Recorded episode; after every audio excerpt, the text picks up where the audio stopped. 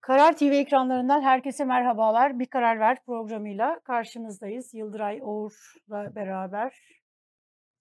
Merhaba Yıldıray. Merhaba Elif. Ne yapıyorsun telefonda? Başladık tweet'i mi atıyorsun? Evet. Evet herkes yakalandı. arkadaşlarına, tanıdıklarına böyle mesaj geçsin. Biz başladık buradayız. Ee,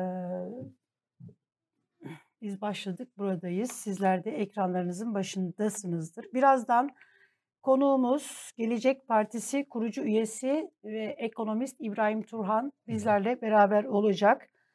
Bu e, JP Morgan dün tarih vermişti dolar rally yapacak diye. Ee, bir onu konuşuruz. Ee, Nurettin Nebati uzunca zamandır ortalıkta yoktu. Ben özlemiştim kendisini. Yani insan bir gözlerindeki pırıltıyı uzaktan da Görmek olsa, istiyor arada, ekrandan da olsa görmek istiyor. Hani ne oluyor? Dolar düşüyor mu, düşmüyor mu? İşte şey e, ekonomi programı işe yarayacak mı, yaramayacak mı? Bunların bütün cevabı için gözlerine bakmamız gerekiyor ama kendisini göremediğimiz için gözlerinin içine de bakamıyoruz. Biraz böyle tekrar yeniden ekranlara çıksa ne, ne güzel olur yani. Bu arada Devlet Bahçeli e, parti grubunda konuşuyor. Bizim dileğimiz Büyükşehir Belediye Başkanı'nın görevinden affını bir an önce talep etmesi demiş. Yani İstanbul Büyükşehir Belediye Başkanı için. Niye? İşte başlığı okudum sadece şu anda. Habere Niye? gidiyorum. Tam dediğini şey yapamadık. Şey vardı ya bu hani meşhur replik hani e, şey Vizontele'deki sebep Sebep ha, sebep e, e, Sityana Sityana'ydı değil mi? Yok. Evet. Onun onun repliği. E, sebep yani. ki Sayın Ab- Abdülhamit Gül'ün başarıyla Hı. e, ha, kar yağışın İstanbul dramını balıkçıyı konuşmazlar. Yüzsüzce mobese dillerini dolamaktan da geri durmazlar. Takip ediliyorlarmış, izleniyorlarmış, dinleniyorlarmış. Geçin bunları. Bırakın bu boş bahaneleri. Şiddetli kar fırtınası varken balıkçı noktasında ne aradığınız balıkçı noktasında ne aradığınızda hangi gizli emeller peşinde koştuğunuzu söyleyiniz. Sayın Abdullah Abdülhamit Gül'ün başarıyla icra ettiği Adalet Bakanlığı'nın görevinden affını iste- istemesini Mobese görüntülerinin ortaya çıkmasına bağlayan CHP'nin zihniyetin algı oyunları asla tutmayacak. Bizim dileğimiz İBB Ha, bu Başkanı. doğru. Bir dakika. Devlet Bahçeli burada doğru söylüyor. Yani e, Abdülhamit Gül'ün bakanlıktan affını istemesi ya da affını istettirilmesinin sebebi şimdi Abdülhamit Gül kendisine bir başarı ya da onur hikayesi yazıyor ama o olaylar öyle değil. Ee, öyle hani e, Osman Kavala'ya e, işte hani tutuksuz yargılamaları savunmuş, itiraz etmiş de ondan sonra filan bunlar hikaye kardeşim. Çünkü madem Osman Kavala kaç yıldır içeride yatıyor? Kaç yıldır? Yani sen 2017'den 2022'ye kadar bakanlık yaptın. Şimdi mi aklın başına geldi? Madem bu kadar böyle hukuk adamı kimliğine uygun davranacaktın. Devlet Bahçeli so- doğru söylüyor burada. Hı, tamam. Yani o Mobese ile Süleyman Soylu kavgasıyla filan alakası yoktur. yok. Yani Bizim dileğimiz İBB Başkanı'nın görevinden affını Hı. bir an önce talep etmesi, İstanbul'un önünü açmasıdır diyor. En azından dilek aşamasında yani. Hı. Başka bir şey demiyor. Şey ya Bahçeli arada böyle şeyler konuşuyor. Çünkü şey e, Anayasa Mahkemesi'nin kapatılmasını istemişti. Pek çok şey. Yani Bahçeli'nin bir kapatma böyle şeyi var. Yani hevesi var. Yani her insanın biliyorsun hobisi olur. Bahçeli'nin hobisi de bir şeyler devamlı böyle kapatılsın. Kapatma sözcüğünü kavramını çok seviyor Bahçeli. Açmak değil. Yani, Yani çok şey bu işin ilginç. sonu şeye kadar gelir yani. Demokrasiyi kapatalım. Hukukun önlü işte hani şeyi filan buraya kadar gelir. En sonunda MHP'yi kapatalım diyebilir mesela. Kapatın bu MHP'yi filan. Yani kapatacak bir şey kalmayınca. Karar TV önce kapatır diyebilir. Aslan bunu söyle. Ay lütfen. söyleme diye. Yok hayır canım. Yok. O kadar da değil yani. O kadar değil. MHP'yi kapatıyor Karar TV açık yani. Öyle bir dünya. Ya burayı nasıl kapatacak burası YouTube kanalı? Bak nasıl kızdı şimdi. Sana dokuş olunca. Üzüldün değil mi? Kapat. Üzülmedim hayır. Yani kapatamaz. imkansız bir şey. Anladım. Hani söylediği şeylerin bir imkan dahili. Çünkü Dahil devletin oluyor. gücü filan. Bizde öyle bir imkan. YouTube kapatılamaz Ya diyorsun. YouTube kapatılamaz. Ee, yani çok şey değil mi böyle e, hükümet or, hükümet ortağının da ötesinde böyle artık savunma Evet. şeyi yani her şeyi Evet. savunuyor yani. Niye bu kadar? Çok Devlet güçlüler demek ki. Bahçeli ile karşılaşmış herhalde- olsam sorarım. Ya Devlet Bey sebep ne ya? Yani neden? Neden bunu yapıyorsunuz? Yani bu ülkeye niye yazık ediyorsunuz? Niye hani böyle daha Ama belki hayalindeki Türkiye böyle bir ülkedir. Yani yok ya. Niye? Yani her şey oluyor işte. Onun Mesela şimdi dün mesela şey oldu. Hmm. İstiklal Caddesi'nde e, orada bir sürü gruplar şarkılar söylüyorlar. Sokak müzisyenleri işte Arapçalar var, Kürtçe Hı. var, her türlü müzik var. Hatta böyle bir ara Kızılderililer falan gelip orada böyle şarkılar söylemişlerdi. E, bir Kürtçe şarkı söyleyen bir grubun yanına polis gidiyor. Polis diyor ki burası Hı. benim bölgem. Eli de cebinde. Buralar hepsi benim yap. Yapamazsın diyor burada. Falan. Neyse bu tabii bunu videoya çekmişler. Birine de böyle küçücük bir iktidar verince kendini hemen feodal lord zannetmesi Türkiye'de. Feodal lord değil. Keşke öyle olsa daha saygın, daha asil olur. Bunlar mafya gibi, küçük mafyacıklar. Herkes kendi bölgesini Evet. böyle hani çiziyor. Burası benim bölgem Burası burada yapamazsın diyor. Mesela hani böyle şey var yani benim bölgem, benim çöplüğüm filan gibi. Bir de emniyette açıklama yapmış. Asla Kürtçe ile bir alakası yok bunun. Müzik yapılırken oluşan kalabalığın güzergahta kullanılan tramvay ile ambulans ve itfaiye araçlarının geçişine mani olduğu anlaşılmıştır diyor. Oradan şey mi geçiyormuş? Ya İstiklal Caddesi zaten trafiğe kapalı da Kapalı. hani itfaiye ambulans geçerken herhalde insanlar "Ha, biz burada müzik dinliyoruz kardeşim yol vermiyoruz demezler yani. Hayır Yol anlamadığım, bir açılır yani insanlar kenara anlamadığım çekilir. nokta şu. İtfaiyenin ve mesela saat başı itfaiye geçiyor. Bizim Evet, bilmediğimiz aynen. hani olağanüstü bir durum Var bir da, yeşi var da bizim haberimiz yok. Ya da ambulanslar devamlı güzergah olarak mesela şey noktası orası ambulansların kalkış noktası orası İstanbul'un bütün her tarafına oradan Zaten yayılıyor. İstiklal Caddesi insanlar yolun ortasında yürüyorlar Evet. zaten. Yani Hani gelince şey gibi- açılıyorlar. Evet şey hostes gibi hissettim hani böyle. Böyle de saçma Böyle bir bahane. saçma mı ya? Yani. Gerçekten. İşte ben yani bu bu alanlarda bayağı e, yani normalde AK Parti e, geleneğinden gelen şeyler en azından Kürtçe meselesinde böyle davranmazlar yani. Evet. Ama MHP'nin özellikle bu emniyette ve yargıda bayağı güçlendiğini gösteren şeylerden biri bence bu. Evet. Şi- gazetelere bakalım mı Yıldıray? Tabii. Gazetelere bakalım. Şimdi e, farkında mısın bilmiyorum. Şu sıra hani e, biliyorsun AK Parti iktidarını Erdoğan böyle şeye ayırmıştı dönemlere. E, çıraklık dönemi vardı. E, kalfalık dönemi, ustalık dönemi o orada bitti. Sonra Cumhurbaşkanlığı hükümet sistemine geçtik. E, orayı da böyle hani bir 3'e 5'e ay- ayrılsa güzel olur ama son dönem yani son işte hani şey e, çark etme yani yeniden böyle şey dönemi gibi e, geri adım dönemi. Hı. Şimdi bu kademeli fatura vardı biliyorsun. Evet. Ya çok korkunç bir şey bu kademeli fatura. Yani bir an böyle hani komünist böyle şey rejimlerinde gibi Hı hı. insan. Yani ölmeyecek kadar ısın. Senin işte şu kadarcık elektrik hakkın var. Şu kadar ölmeyecek kadar e, işte ölmeyecek kadar değil de yeteri kadar mesela e, akşam ayakta kal ama daha sonra uyumak güzel. Biliyorsun hani şey vardı. Faturaları e, küçültün hani açlıkta diyet. E, elektrik faturalarına çözüm Sabah gazetesine bir haber çıkmıştı hatırlıyorsun değil mi? Keşke o haberi atmasaydık. Ben onu kaybettiğim için çok üzgünüm. Yani günde e, bir kez çamaşır makinesi, yani pardon haftada bir çamaşır makinesi kullanın. İki günde bir e, bulaşık makinesini çalıştırırsanız elektrik faturaları o kadar da zamlı olmaz filan diye akıl veriyorlardı. Şimdi bu kademeli böyle faturalar da böyle hani işte diyor ki sana şu kadar senin e, doğalgazı kullanma hakkın var. Bu sınırı aştığın zaman katlayarak gider. Hmm. Bunun sorumlusu devlet değil. Devlet ya biz hangi ara bu şeye geldik? Buna tabii tepki oldu. Evet. Rize'de de yani senin memlekette de Yapma ya. pardon Cumhurbaşkanı Erdoğan'ın memleketi. Benim memleketim. Ay, Cumhurbaşkanı senin- Erdoğan'dan daha çok benim memleketim. Çünkü ben orada büyüdüm. Okula orada gittim. Cumhurbaşkanı Erdoğan Kasımpaşa'lı sayılır. Ha. Ama Cumhurbaşkanı Erdoğan'ın da babadan atadan memleket yani.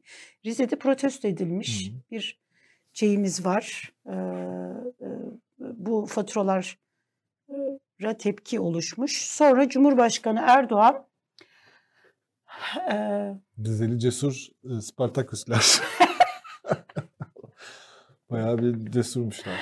ya evet Ama işte Ama elektrik ve doğalgaz yok. olunca kimse hiçbir şey diyemiyor yani. O Tabii. kadar herkesi doğrudan ilgilendiren şeyler ki Hı hı. bunlar, sorunlar ki. zamları geri alın. Hı. Çarpıldık demiş. Evet. Evet. Şimdi e, bayağı bir tepki oluştu. Burada yeniden e, dün Cumhurbaşkanı Erdoğan Faturaları yakınca keşke ödemek zorunda kalmak kalmasak diye bir keşke şey ya, olsa. ya Faturayı kaybettim, yaktım. da, evet. Bu şeye benziyor. A Haber'de böyle hani ülke ekonomisi uçuyor, markete gidiyorsun. A Haber gibi değil. Keşke bütün marketler A, A Haber tadında olsa, stüdyosu gibi. Ama öyle değil yani yakılıyor. Ee, burada bir değişikliğe gidildi. Ee, ama yine şey değil. Yani Evet. yaptıkları işte elektriğe yapılan yüzde 150 zamdan işte hani bir kısmı alındı yine kaldı. Yani bir şey eee, Karar Gazetesi'nin manşeti açlık sınırına ince hesap. Türk İş bir rapor yayınladı. Bu Türk İş'in raporu da TÜİK çok kötü örnek oldu herkese. Evet. TÜİK'i aratmadı. Yani TÜİK öyle bir hale geldi ki Türk İş niye bunu yaptı? Bunu E, Türk işte yakın zaten iktidara ya. evet. O yüzden. Evet, açlık sınırını 4253 asgari ücrete sabitlemiş yani Hı. onunla böyle bir şey yapmış. Dün Cumhurbaşkanı Erdoğan'ın eee, yine Sabah gazetesinde Cumhurbaşkanı Erdoğan'a sansür var. Eee altı bakan değiştiği gerekirse yine değişiklik yaparız 2018'den bu yana. Bu bir istikrarsızlık aslında. Evet. Yok mu? Aa, bu, bu, bu cüm- şey yok. Kabinede gerekirse bakanlar değişti, gerekirse yine değiştiririz. Sabahta yok mu? Sabahta yok. Aa. İç sayfada da yok. Ya, Satır satır güzel yakalamışsın valla. Yok. Artık ben Erdoğan'ın konuşmalarını alıp başka gazeteler sonra Sabah gazetesine Evet. e, bakıyorum. Cumhurbaşkanı'nın Hürriyet birazcık daha makul. sans- sansürsüz olarak kararda iz- okuyabilirsiniz. Evet. Böyle, Sansürsüz böyle bir kampanya medya. yapalım bence. Evet. Ee, Gerçekten yok. evet. Çok ilginç. Erdoğan'ın bu sözü de aslında yani değişti kardeşim gerekirse yine değiştiririz.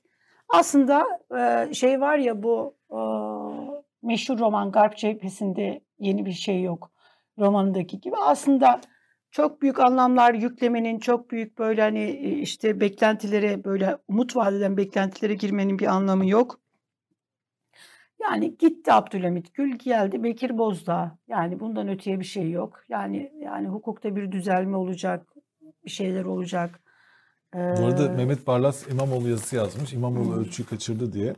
Şimdi sabah gazetesini alınca elime e, işte yeter artık işte İmamoğlu işte şey kötü- en kötü belediye başkanı canına tak etti diyor. hı. Yani durum neyse İstanbul'un canına tak etti diyor. Bak şu cümlesi çok güzel. Ulaşım rezil. Bozuk otobüsleri bıraktım taksi yok diyor. Hiç gündemi takip etmiyor herhalde. Taksi yok. Adam taksi yeni taksiler alınması için yani kaç defa deneme yaptılar. Bir onu geçti herhalde. evet. Sürekli reddediliyor o UK, UKM mi ne orada? UKM mi? Neydi o ya? UMAKO miydi? Evet. UKM. Orada. Onu bile takip etmemiş. Ee, İsmet Berkan'ın bugün Karar Gazetesi'ndeki yazısı güzel. Bu işte e, şey söylemiş yeni ekonomi modeli YEM veya Türkiye ekonomi modeli TEM e, ya da adı verilmeyen işte bu model modelin özü neydi diyor. Hani kur yükselince ihracat artacak, ithalat düşecek, cari açık kapanacaktı.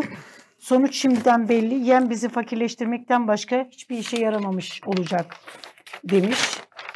Ee, İbrahim Kahveci'nin yazısı sizi gidi faizciler sizi demiş.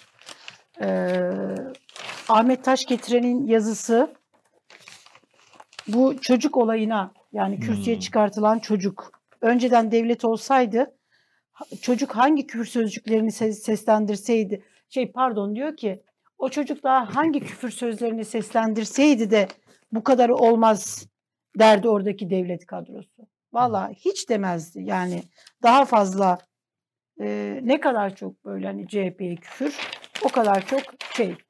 E, Taha Akyol'un yazısı güzel bir çocuk hain dedi. Bu hain söyleminin çocuklara kadar çocuğa kadar kullanılmasına e, kullanılmasını yazmış. Bir sabah gazetesini Yıldıraycığım bana verir misin? Tabii. Manşetinde bir şey dikkatini çekti mi senin? Ee, şey mi Kılıçdaroğlu'nun 100 bin Hı. liralık otel şey mi? Sen en sen böyle bir 100 bin lira Türkiye'de 100 bin liraya e, 100 bin liraya suite odası olan bir e, otel var mı Bir Türkiye'de? şey vardı işte. Paramount Paramount Otel. Vardı galiba. orasıydı Onun herhalde. villaydı ama böyle. Kocaman. villa. Onun dışında ben 100 böyle hani lira. Hemen bakalım. Yok Ee, ben Çırağan- bulamadım. Şeyi en kraliyet kral dairesi hemen bir rezervasyon yapabilirim.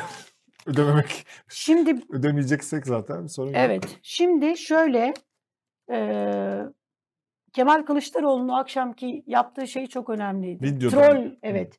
Troll listesini elinde olduğunu bir rapor açıkladı ve orada en az 10 ismi açıkladı. Zaten o isimlerden bir tanesinde bir videosu var. Diyor ki Hı. çoluk çocuğumuzu e, ihmal ederek yani onlarla ilgilenme hakkından feragat ederek fedakarlık yaparak odalarımızda kapanıyoruz. İşte bize bağlı hesaplar var. Onları diyor e, Evet. Bunu çalıştırıyoruz da bir diye. otel odasından yaptı. yayını. Ondan sonra bir otel odasından yaptı. Bunlarla ne yaptılar? Bunlar da Göster istersen. Şeyde evet bir mü? gösterelim. Ee, şey varsa arkadaşlar. 5 yıldızlı suite'de açlık edebiyatı. Troll or- ordusundan hiç bahsetmiyor. Yani trollerden, şeylerden hiç E, o- bahsetmiyor. bahsetmeyebilir de burada bir şey var Ee, yani. Bunlardan hiç bahsetmiyorlar. Ee, Kemal Kılıçdaroğlu'nun bahsettiği Hı hı. e, konulardan hiç bahsetmiyorlar. Açlık edebiyatı denmiş. Şunu söyleyeyim, e, Kemal Kılıçdaroğlu böyle hani sanki keyfi olarak İstanbul'da bir otelde kalıyor değil. Burası zaten ismini de veriyorlar. Harbiye'deki Hilton Oteli. Hilton Evet. Oteli'nin suite e, odası. E, bir kere otellerde şöyle bir şey var. Varmış daha doğrusu. Yani biraz böyle e, konuya bakındım. Biraz e, programa da bu yüzden geç kaldık. Hı. Geç girme sebebimiz buydu. Bir kere otellerin yani bir e, siyasi lider bir otelde kalacağı zaman otel kendi e, yani anlaşmalı oteller bunlar. Yani e, her partinin, her işte derneğin, vakfın, şirketlerin anlaşmalı otelleri vardır. Ve e, bu oteller e, yani artık hani söylemeye gerek yok. Çok şey bir e, Söyle ya bizim bilindik bir şey. söyleniyor zaten. Evet. Ee, Hilton bunlar Otel. daha yok yok Hilton olduğunu söyledim. Ha? Ha. Söyledim. Harbiye'de Hilton Oteli'nin suite odası. Ee, bu oteller hani anlaşmalı olduğu için daha makul fiyatlar, indirimlidir fiyatlar. Ee, ve normalde bir siyasi lider geldiğinde özellikle suite oda değil, otel kendisi kendi otelin suite odasında. Yani bu bir, siya, bir, nezaket nezaketen şey yapar. Şimdi bu Hilton'un bu gazete şunu ispatlaması lazım ama gerçekten ahlaklı davranarak, etik davranarak yani e, bu de- gazetenin başında bu gazetenin başında gerçekten dindarlığıyla övünen yazı işleri kadrosunda da işte yayın koordinatörlüğünde de dindar, daha önceden vicdanlı bildiğimiz arkadaşlar var. Hangi vicdana sığınarak hani böyle bu kadar çarpıtma, bu kadar yalan haberin Niye altına çarpıtma olduğunu söylüyorsun onu söyle. söyleyeceğim. eee, söylüyorum 100 bin lira Değil. değil yani 100 bin lira bütün böyle otel yetkililerini çıkarsınlar, ellerini vicdanlarına koysunlar. Hilton'un hangi odasının gerçek fiyatı 100 bin liraymış bunu bir kere söylesinler. 100 bin lira rakamı doğru ama bu arada. Hı. 100 bin lira rakamı doğru. Hilton'da O kadar da değil. 100 bin lira da doğru değil bu arada. Neyi doğru? hani neyi doğru? Şu kadarı doğru. Ee, CHP iki gündür orada e, bir çalıştay, bir program yapıyor. 52 oda. iki gün boyunca bütün sabah akşam yani yaptıkları programlardan dolayı 52 oda Tutmuşlar. kalınmış, tutulmuş Hı hı. ve orada bir toplantı. Ve buna 100 bin lira vermişler? Buna tam 100 bin lira da değil Hı hı. indirimden dolayı tam 100 bin lira da ödenmemiş. Hı hı. Hadi bunlar yuvarlamışlar 3-5 artırıp böyle vermişler fiyatı.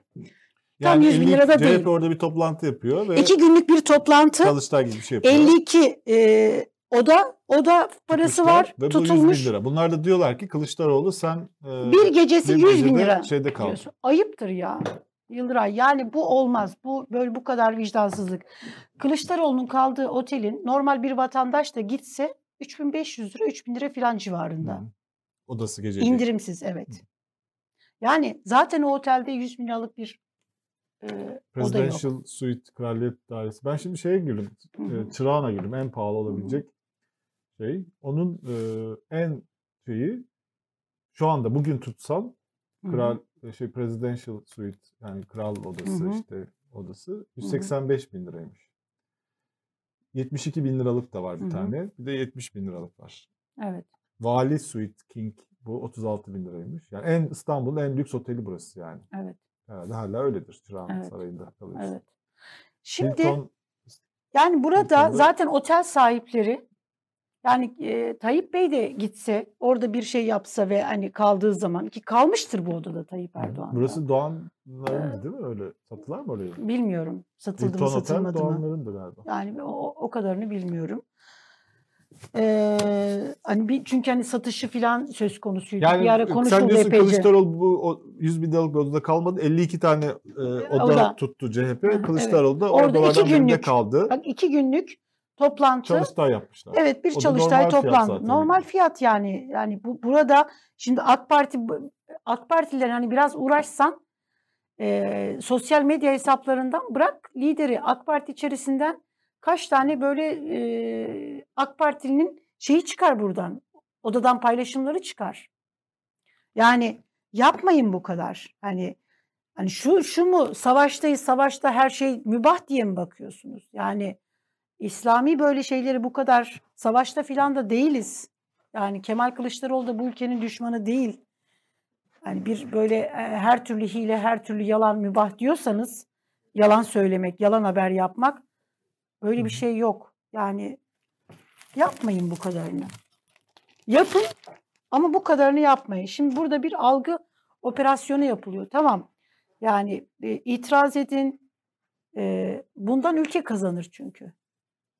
Evet. Yani iktidar da Evet. haklı muhalefet yapsın, eleştirsin muhalefeti.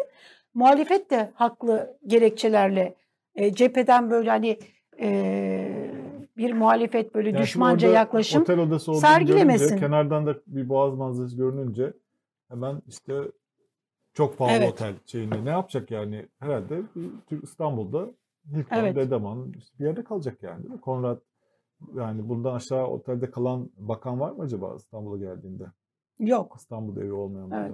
Bir Cumhuriyet Gazetesi ve Sözcü'ye bakayım istersen. Bu arada Sözcü sen de yavaş yavaş e, gelirsen konuğumuz geldi. Burada e, Sözcü Gazetesi'nin şey var. Eski AK Partili Turhan Çömez çoklu maaşa tepki gösterdi. Mert Öz'ün haberi. E, vekil olduğu dönemde e, bir hafta çalışıp 3 aylık maaş almam diyerek maaşın kesilmesini isteyen eski AK Partili Turhan Çömez, kamuda birden fazla maaş alanlara tepki gösterdi. İnsanın helalinden para kazanması onurludur. Ee, hak etmedikleri maaşları alan eski arkadaşlarıma üzülüyorum ve acıyorum demiş. Ee, hoş geldiniz İbrahim Bey. Hoş bulduk. Merhaba. Merhaba. Cebinizde paranız var mı yine bize böyle vereceğiniz? Artık çok Benim, benim cebimde olup olmaması önemli değil. Vatandaşın cebinde var mı? güzel bağladın. Ya şimdi bu e, dolardaki hemen siz oradan girdiniz ki şey yapalım o zaman. Cumhurbaşkanı Erdoğan dolar yani döviz kurunda pardon ben hani dolar diyorum döviz kurunda istikrarı sağladık dedi. evet. Bu istikrar istikrarı sağlamak mıdır? Şimdi hani ben şöyle Cumhurbaşkanlığı hükümet sistemine geçerken 4,5'larda olan dolar 18'lere kadar çıktı. Sonra işte hani düştü. Ee, 14 13 ve 14 arasında gidip geliyor olması bir istikrar sağlama mıdır? Yani şimdi tabii istikrardan ne anladığınız gerçekten önemli. Yani e, her düzeyde istikrar sağlanabilir. Hı hı. Yani kur bundan sonra yıl sonuna kadar 13 düzeyinde kalırsa Hı hı. 2022 yılı için istikrar sağlamış olursunuz. Evet. Ama bunu yani hiç Cumhurbaşkanlığı hükümet sisteminin başıyla filan karşılaştırmayalım. 2021 yılının ortalaması Hı hı. olan 8.90'la karşılaştırırsanız Hı hı. kurda %50 artış olduğu anlamına gelir. Şimdi e, özellikle e, dalgalı kur rejimi uygulanan ülkeler için e, işte uluslararası kabul edilen böyle akademik yayınlarda yer almış Uluslararası Para Fonu'nun e, ölçüt olarak kabul ettiği bir şey vardır, gösterge vardır. Derler ki yani kur bir yıl içerisinde da- dalgalı döviz kurunda rejiminden bahsediyoruz. Yani Hı hı. e, neden? Çünkü kontrollü olduğu zaman döviz kuru ani zıplamalarla değişir. Hı hı. Yani dolayısıyla hani geçmişte de Türkiye'de olduğu gibi kurun sabit gidip ondan sonra bir anda bir düzeltme yapması sabit kur rejimlerinde anlaşılabilir bir şey. Ama dalgalı kur rejiminde bir yıl içerisinde kur %30 ve daha fazla artıyorsa buna e, para krizi diyor literatür. Evet. Şimdi biz 2021'de 2022 arasında bakın te- tekrar söylüyorum altını çizerek yıl sonuna kadar 2022'nin sonuna kadar kur hiç artmasa bugünkü düzeyinde yatay seyretse %50 artmış oldu, artış olmuş olacak. Yani bu istikrar olarak nitelendirilirse yani şu söylenebilir herhalde. e, Çok e, fantastik bir istikrar anlayışınız var. Evet. Evet. Ee, bugün e, bir tweetinizi gördüm. Çok e, bu son e, aylardaki politikaları özetlemişsiniz. En sonunda başım döndü demişsiniz. Gerçekten öyle. E, çok acayip. Ben okuyayım ben. Çok önce rekabetçi kur iyidir. Varsa kur artsın. Sonra kur artışı sağlıksız kuru düşürelim. E, kur indi daha da indirelim telaşına kapılmamak lazım. Ekonominin liralaşmasını istiyoruz. Bu geçen haftaki Evet. e, şeyin Evet. açıklaması. E, liralaşma için bütün TL mevduat dövize endeksleyelim. Kur korumalı mevduat harika. E, KKM'ye geçen firma e, kur artışına bağlı kazancından vergi de ödemeyecek. KKM, bu KKM neydi? E, Kur korumalı mevduat işte. hesabı evet tabii. 6 aydan kısa olmaz. Firmalar da yine bu mevduattan yararlansın istiyoruz. KKM karşılığı kredi kullanmak yasak.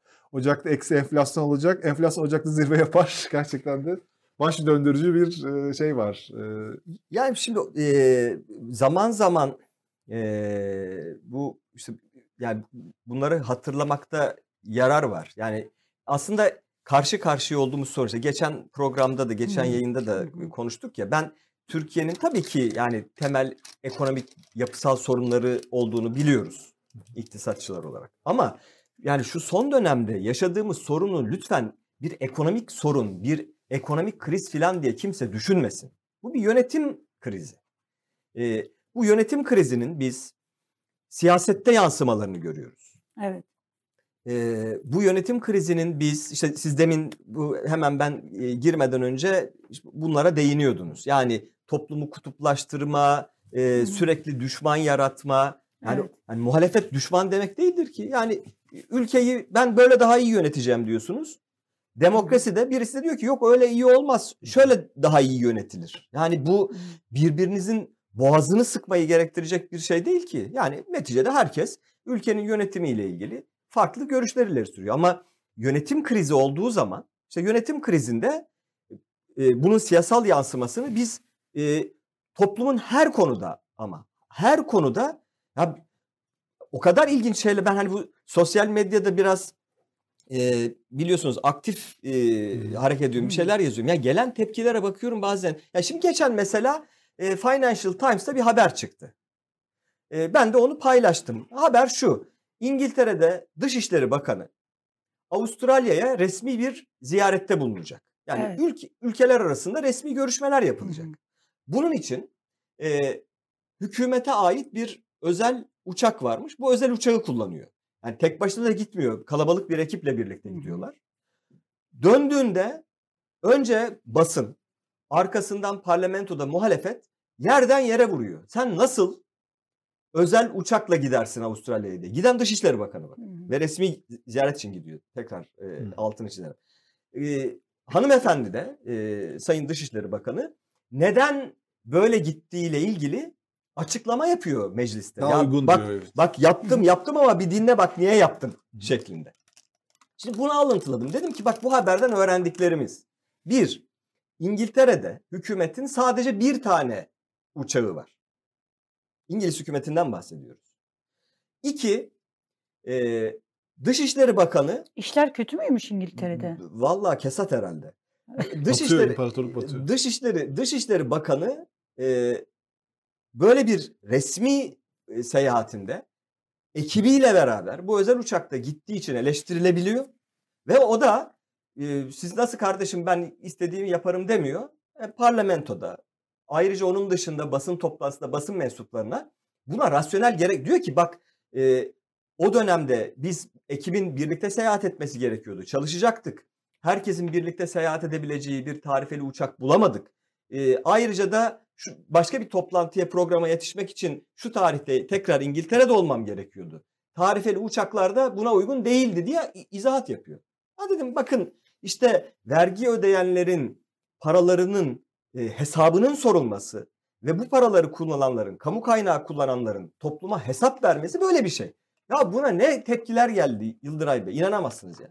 Bana diyor ki İngiltere'nin sen ne kadar büyük bir emperyalist olduğunu biliyor musun? Dedim ya benim hayatım İngiltere'nin emperyalizmiyle mücadele etmekle entelektüel ve siyasal olarak yani daha erken yaşlarda. Öğrencilik döneminde. Ya, ya, hani şimdi yani neden bahsediyoruz? Kraliçenin uçağının ne kadar maliyeti olduğunu biliyor musun? Sanki ben monarşiyi savunuyorum yani. Evet. Ya şey söylemedin mi? Sen ne kadar olduğunu biliyor Ya, musun filan ya, desen. ya bakın ya burada birbirimizle tartışmanın gereği Evet. yok ki. Yani ya kamu kaynağının israf edilmesi iyi bir şeydir. Tabii ki devleti bizim oylarımızla devleti yönetmekle görevlendirilenler bizim vergilerimizi saçıp savursunlar diyecek aklı başında bir insan olur mu? Ama yok bakın bu konu bile siz biz bizim kabile sizin kabile bizim mahalle sizin mahalle kutuplaşması haline geliyor. İşte bu yönetim krizinin siyasetteki yansıması. Aynı şey yansıma. Kentsel e, planlamada var işte. Hani kar krizinde yaşadık. Ya arkadaş bunun hani bir gerçekliği yok mu ya? Biz nesnel gerçeklik üzerinde hepimizin refahını arttıracak, hepimizin mutluluğunu arttıracak çözümler üzerinde konuşamaz mıyız? Ya ille böyle takım tutar gibi ikiye ayrılıp mahalle kavgası yapmak mecburiyetinde miyiz? Aynısı ekonomide var. Ya şimdi yani e- ekonomide yani yanlış olan şeyler var ya. Ya şimdi bunu e, inkar etmenin bir anlamı var mı? Yani ödediği elektrik faturasından oh ne kadar güzel benim ödediğim elektrik faturası iki katına çıktı diyecek bir insan olabilir mi? Abi neyi ka- kavgasını yapıyoruz? İşte yani yönetim krizi dediğim şey bu ama ben bu programda ona girmeyeceğim ama e, daha temelinde bunun bir zihniyet sorunu olduğunu düşünüyorum. O zihniyet nasıl dönüşebilir biliyor musunuz? Biliyorum. Benim biliyorsunuz tabii ki yani size ben burada hani eee şey söyleyecek değilim Biliyorum ama ama söylemeyeceğim. ben makul olanını söyleyeceğim. Tamam. Burada Ömer Bey, Ömer Gen, Gencal'dı değil mi? Bizim Ömer e, Faruk Gençal. evet. O Ömer açıklamış. Rıfat Gençal. pardon. O Ömer Rıfat Gencal. Onun bir önerisi vardı. Şimdi buradaki sorun hani biz vergi diyoruz ya. Evet. Hani hazineyle devlet devletle bağ kuramıyoruz hazineyle. Evet. Merkez Bankası'nın parası gidiyor. Ha devlet diyoruz. Hazine ödeyecek. Ha devlet ödeyecekmiş filan. Evet. Bunun yolu elektrik, su faturalarını nasıl kendi cebimizden ödüyoruz ya. Herkes böyle yeni bir düzenleme gelse yani ülkeye hayır olur bence böylece. Ee, şu cumhur yani güçlendirilmiş parlamenter sistem şeyine bunu Evet. da al- almak lazım. Herkes vergisini paşa paşa gidelim her ay ödeyelim böyle elektrik su faturası öder gibi. Bunu ben Bu da hazineye diyerek yani bunu bunu 1990'lı yıllarda e, inanması zor gelebilir ama e, MÜSİAD'ın ekonomi danışmanlığını yaptım bir süre. hı hı, O zaman her yıl ekonomi raporu çıkarırdık. Ee, o ekonomi raporlarında sürekli yer alan önerilerden bir tanesiydi. Gelir vergisi gerçek usulle ödensin diye. Yani herkes brüt kazancını alsın. hı hı, Ondan sonra ertesi yıl hı hı. bir önceki yıl elde ettiği brüt kazancı gelir olarak beyan etsin. Yaptığı harcamaların da tamamını vergi matrahından düşebilsin. Hı hı. Tıpkı şeyler, Hı hı. şirketler gibi. E, Amerika Birleşik Devletleri'nde buna benzer bir e, model vardır. Aradaki fark vergi matrahını oluşturursun. Bunun üzerinden gelir vergisi ödensin Evet. diye. Yani bu hem ekonominin kayıt altına girmesini teşvik eder. Çünkü herkes Evet. yaptığı harcamaları ödeyeceği vergi matrahından e, indirebilmek için bütün harcamalarını belgelendirmeye çalışır. E, ondan sonra da bu sistemlerde bir şey daha vardır e, Elif Hanım.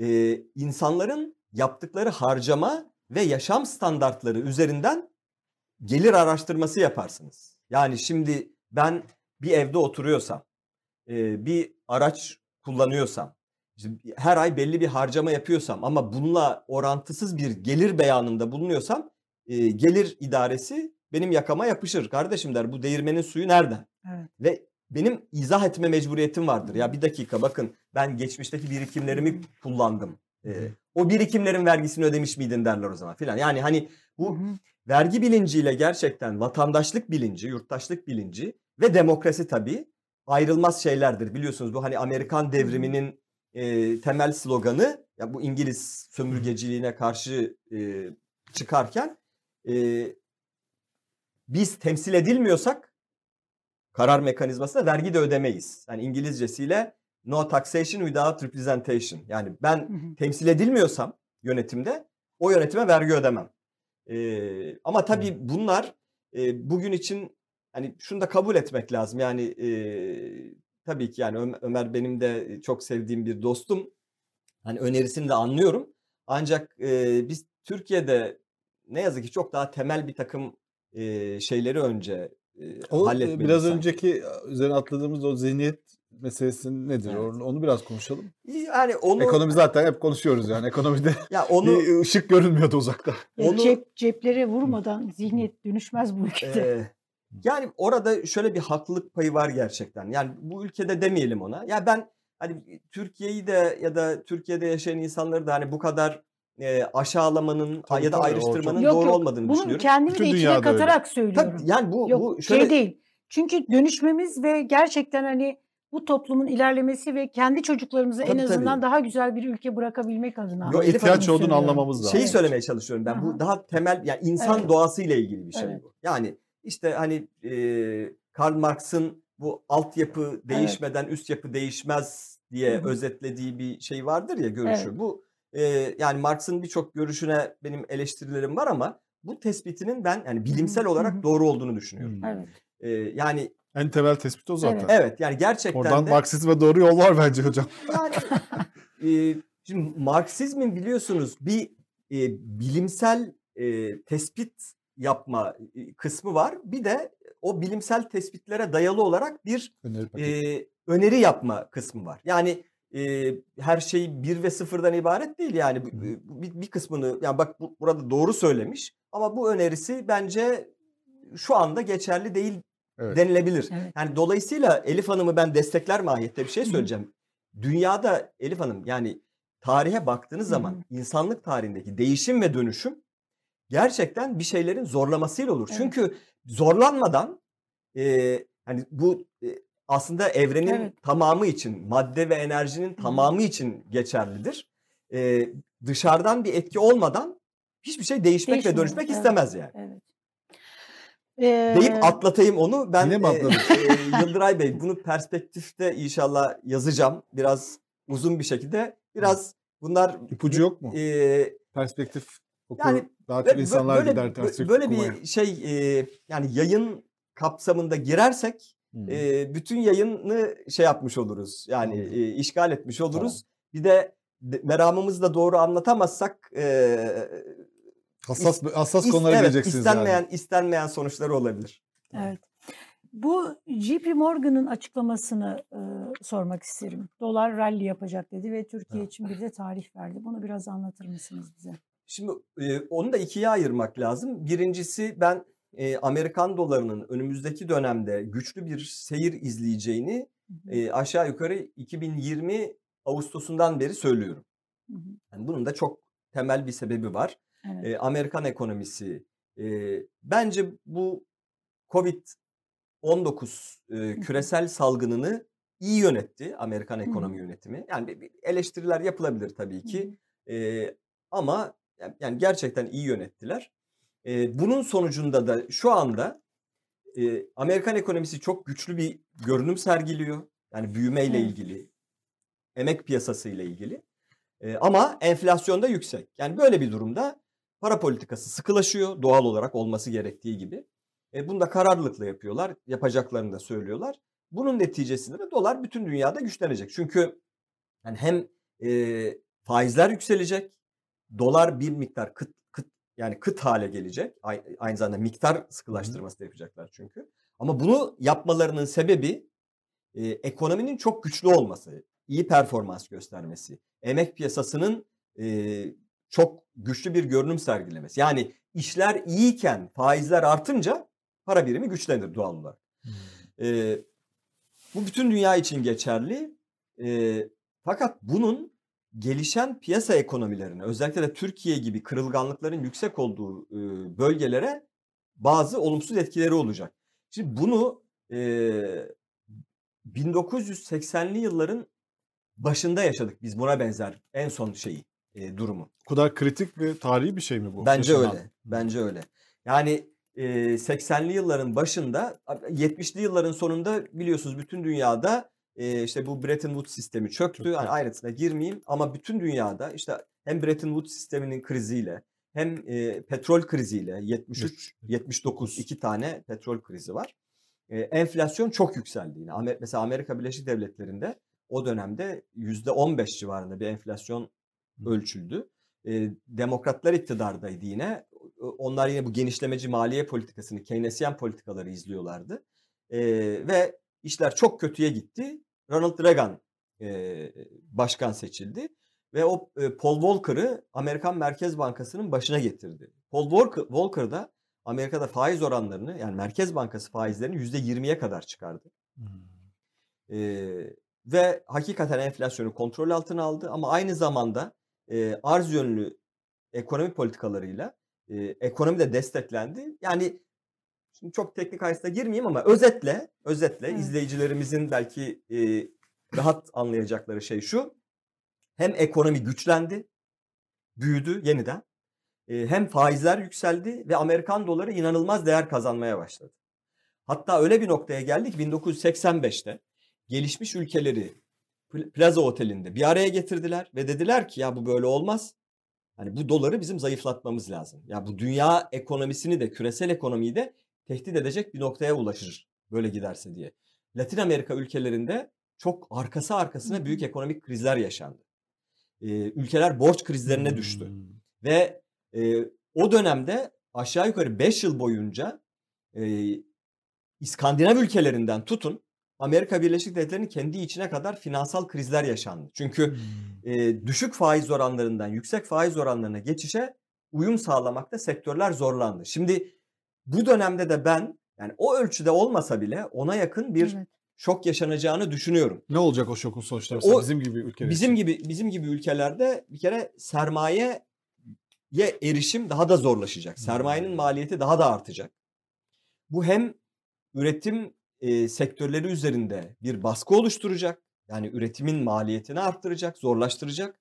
E, hem de yerli para cinsinden varlıkların fiyatı üzerinde de baskı oluşturacak. Yani Enflasyon. işte enflasyon, kur artışı. Hmm. E, bu yani bun- bunlar e, Yani bizim zaten yerli bir krizimiz var. Evet. Biz, sizin başta bahsettiğiniz yönetimden evet, kaynaklanan. Bir de uluslararası olarak bunu tetikleyecek şeyler geliyor. İşte zaten sıkıntı biraz orada Yıldıray Bey. Yani bu döneme olabilecek en kötü durumda giriyoruz. Yani Hmm. bütün dünyada enflasyon yükselecek. Bizim enflasyonumuz zaten çok yüksek. Bütün dünyada faizler yükselecek. Bizim faizlerimiz zaten çok yüksek. Bütün dünyada e, sermayeye erişim zorlaşacak. Bakın bugün sabah mesela Evet. çok yani beni üzen bir şey okudum. Ee, bir haber okudum. Mısır e, bu yine JP Morgan'ın küresel e, borç araçları endeksine giriyormuş. E, ağırlığı da o endekste yüzde 1,6 olacakmış. Türkiye'nin endeksi yüzde 1'e düştü. E, Hı. Endeksteki ağırlığı. Yani Mısır Aa, Mısır gibi. JP Morgan'ın oluşturmuş olduğu küresel borç endeksinde Türkiye'den daha yüksek bir ağırlığa sahip olacak. Evet. Bu Türkiye'nin ağırlığı bu endekste 2013 yılında %10'du Yıldıray Bey. Keza hisse senedi piyasalarında için benzer bir endeks var. Yani gelişen ülkelerin varlıklarının oluştuğu, içinde yer aldığı. Ee, işte benim borsa başkanlığı yaptığım dönemde Türkiye'nin ağırlığı yüzde iki buçuktu. Şu anda binde ikiye düştü orada da. Şimdi, şimdi bu rakamlar böyle çok fazla bir şey ifade etmeyebilir. Ne demek olduğunu anlatayım size. Şimdi küresel sermaye fonları, Evet. yatırım fonları bir kısmı aktif yönetilmez. Bu aktif yönetilen fonlara hedge fon deniyor. Bunlar daha riskli pozisyonlar alır. Hı. Sürekli alım satım yapar.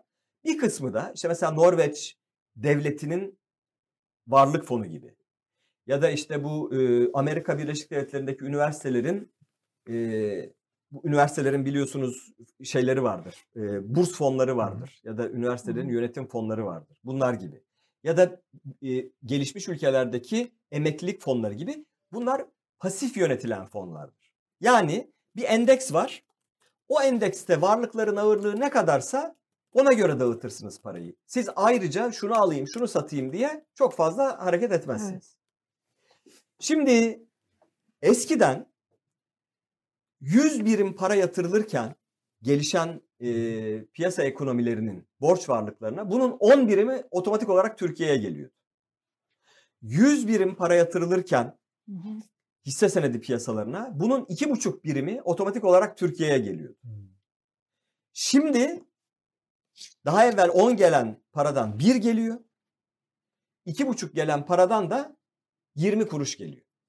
Yani e, şimdi bu mesela Türkiye'nin son dönemde e, ne kadar gözden düştüğünü, ne kadar radar ekranlarının dışına itildiğini gösteriyor. Biz bunu kendi elimizle yaptık. Yani biz istedik böyle olsun diye. Yabancı sermaye gelmesin. E, portföy yatırımları gitsin. Biz sıcak para istemiyoruz. Neden? Bunu neden yapıyoruz peki? Sıcak para e, istemiyoruz ve buna ihtiyacımız yok diyor Evet. Cumhurbaşkanı Erdoğan.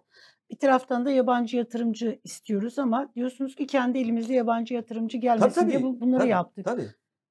Neden? Neden? Şimdi mesela bu şu yüzden Niye olsa. yapılır yani böyle bir şey? Şimdi bakın bu bu şu yüzden olsa ben buna yine itiraz edebilirim ama saygı duyabilirim. Yani ekonomik bir gerçekten bir ekonomik model Hı hı. vardır. Evet, Bir ekonomik modelde değişiklik yapmak istiyorsunuzdur.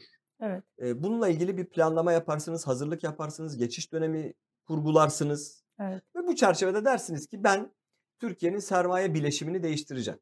Türkiye'ye gelen sermaye akımlarının bileşimini değiştireceğim. Bunu da şu plan içerisinde şunun için yapıyorum. Ben bu doğrudur, yanlıştır tartışılabilir. Biz bunu niye yaptık biliyor musunuz? Türkiye dışarıya açık oldukça, Türkiye'de piyasa ekonomisi etkin oldukça siyaset istediği tırnak içinde söylüyorum bunu. Yani lütfen yanlış anlaşılmasın. Yani böyle bir e, hakaret kastıyla falan değil. Evet. Zırvalıkları yapamaz. Kafasına her eseni yapamaz. Evet. Yani serbest piyasa ekonomisi gücü de aynı şekilde sadece bu bir ekonomik model değildir. Aynı zamanda bir siyasal modeldir onunla birlikte. Gücün de ademi merkeziyetçi olmasına yardımcı olur. Yani gücün tek bir merkezde toplanması evet. piyasa ekonomilerinde mümkün değildir.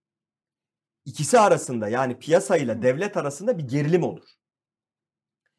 Dolayısıyla siyaset kafasına her eseni yapmak gibi bir yönelime e, girdiği zaman piyasayı da baskılamak ve bastırmak ister. Ekonomiyle ilgili her şeyde kendisi karar vermek ister. Türkiye'de yapılan tam da buydu. Yani e, Türkiye ile ilgili uluslararası ilişkiler platformunda bir kurgu vardı. İç siyaset ekseninde bir kurgu vardı. Bunları gerçekleştirmek için Türkiye'nin dışa açık bir serbest piyasa ekonomisi modelinden uzaklaşması gerekiyor. Ben bunun bilinçli yapıldığını düşünüyorum. Yani bir cehalet ya da çaresizlik değil. Evet evet. Hayır Bilinçli. bu bilinçli bir tercihti. Yani, Yani ben Türkiye'yi kapatmak, dışarı diye kapatmak. özetlenen özetlenen şey evet yani. Hani şunun için yani ben burada içeride bir mıntıka temizliği yapacağım. Kendime göre yeni bir düzen kuracağım. Dışarıya açık olduğu zaman ben bu bu işi yapamam. Onun için dışarıya kapatıyorum Türkiye'yi. Peki niye bundan vazgeçtiler? O- Vazgeçtiler mi bilmiyorum. Onun sebebi de şu aslında işte bu e, programa başlarken Yıldıray Bey'in okuduğu o şey vardı ya Evet. paylaşım vardı ya. E, şimdi ne yazık ki yine dönüp dolaşıp Hı o zihniyet sorununa geliyoruz tabii. E, dünyayı, varlığı bütüncül bir çerçevede algılayamıyorsanız hani orada o kurgunuzda, zihninizdeki o kurguda bir sıkıntı varsa hiçbir zaman stratejik planlama yapamazsınız. Yaptığınız her şey günü kurtarma üzerine bina edilir. Ee, yine hatırlayacaksınız geçen programda bir hayli vakit geçti ama ee, şöyle bir ifadem olmuştu. Dedim ki Adalet ve Kalkınma Partisi çok ilginç bir ruh hali yaşıyor. Geçmişiyle kavga ediyor. Yani geçmişte savunduğu Hı hı. tezlerin hepsinin antitezi noktasında şu anda. Dolayısıyla dün diye bir şey yok onun için.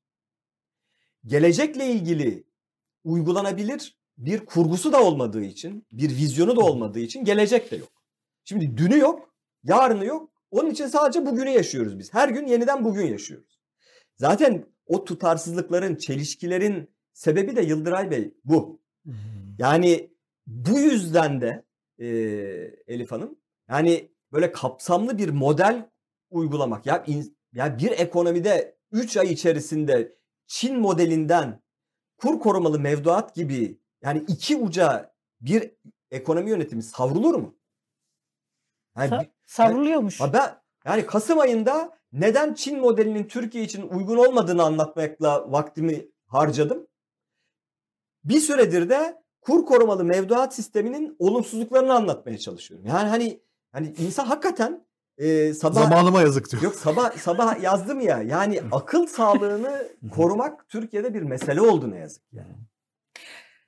Ee, şimdi bu modele geçeli bir, ay- bir ay oldu artık yani Yeni 40 modeli. gün yeni modeli. Yeni yani bu bir Yepyeni. 40 günde Yepyeni artık bir modeli. elle tutulur hale elle geldi. tutulur hale geldi evet. Kır- 40'ı çıktı bu modelin.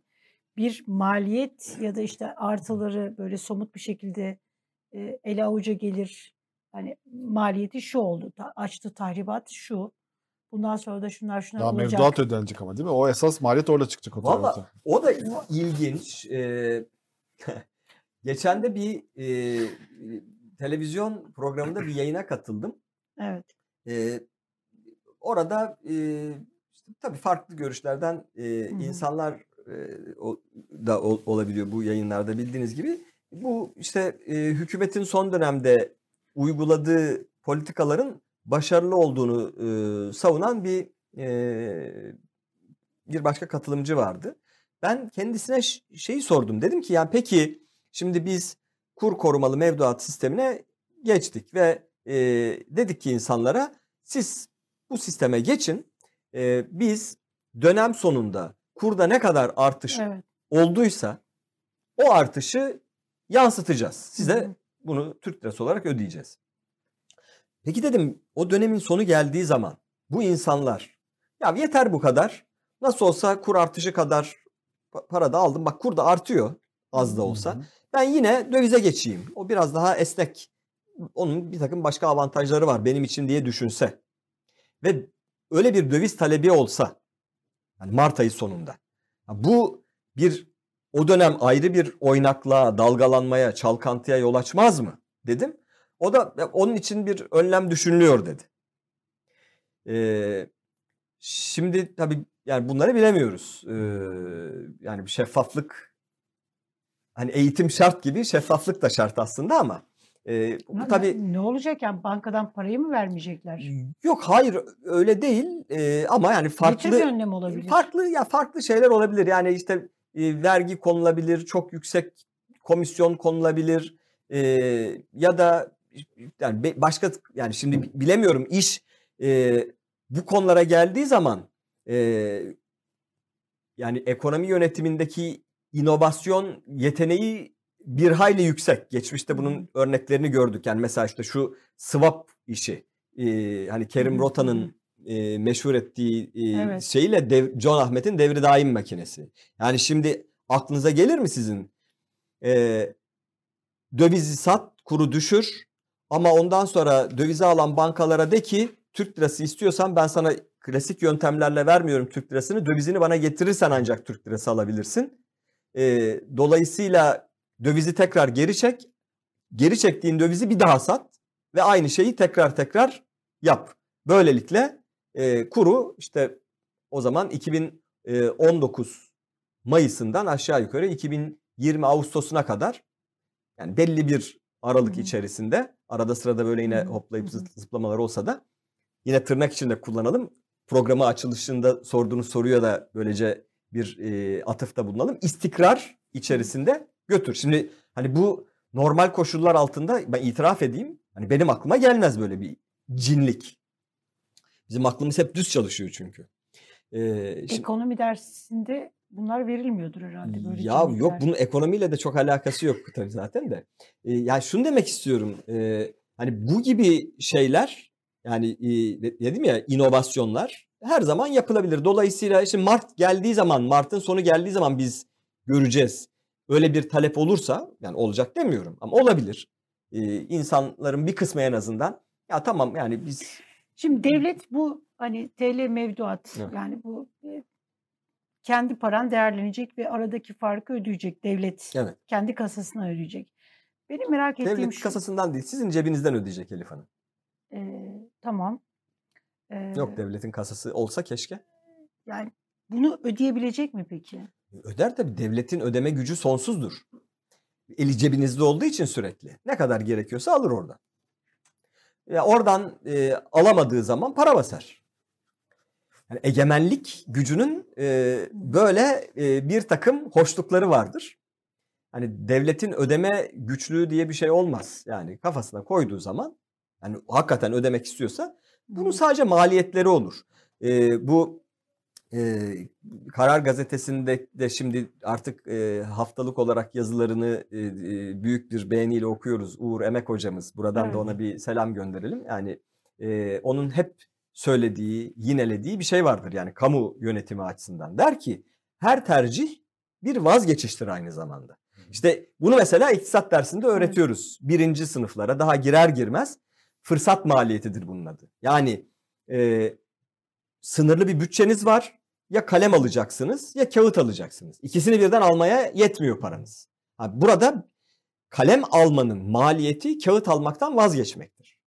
Şimdi hani bunu kalemli kağıtla anlatınca çok heyecanlı olmuyor tabii. Ama mesela e, Çanakkale Boğazı'nın üzerinden yaptığımız, inşa ettiğimiz köprünün uzunluğu tam 1071 metre olsun da e, orada da bir bu şekilde mesaj vermiş olalım, biraz hamaset Hı hı. yapmış olalım diye yaptığınız savurganlığın bedeli e, mesela elektrik e, faturalarının yükselmesidir. E, ya da hiç gereği yokken Marmara bölgesini adeta çepeçevre dolaşacak kesintisiz bir e, hani kapasitenin ya da o anki gereksinimlerin üzerinde böyle bir yol yapmanın maliyeti pandemi döneminde en çok insanların ihtiyaç duyduğu dönemde toplumun e, desteklenmeye en gereksinim duyan kesimlerinin cebine nakit para koyamamaktır mesela. Çünkü her tercih bir vazgeçiştir. Zaten siyaset de yani ekonomi politik yönüyle e, ülkeyi yöneten siyasal kadronun hangi kesimleri kayırdığı, hangi kesimler aleyhine bunu yaptığı e, çerçevesinde şekillenir gelişmiş demokrasilerde. Yani bir, e, mesela şu anda Amerika Birleşik Devletleri'nde demokratlar diyor ki diyelim ki biz vergileri artıracağız. E, veya şirketlerin birleşmesini, daha büyük şirketler oluşmasını zorlaştıracağız e, bir rekabet yasalarıyla. Buradan elde ettiğimiz kazançla da işte toplumun daha düşük gelir gruplarındaki insanların bir takım sosyal gereksinimlerini karşılayacağız. Yani bakın toplumun bir kesiminden aldınız, öteki kesimine verdiniz. Zaten devletin yapabileceği şey budur. Hani onun için devletin Evet. kasası yok diyorum. Devlet bir kesimden alır, bir kesime verir.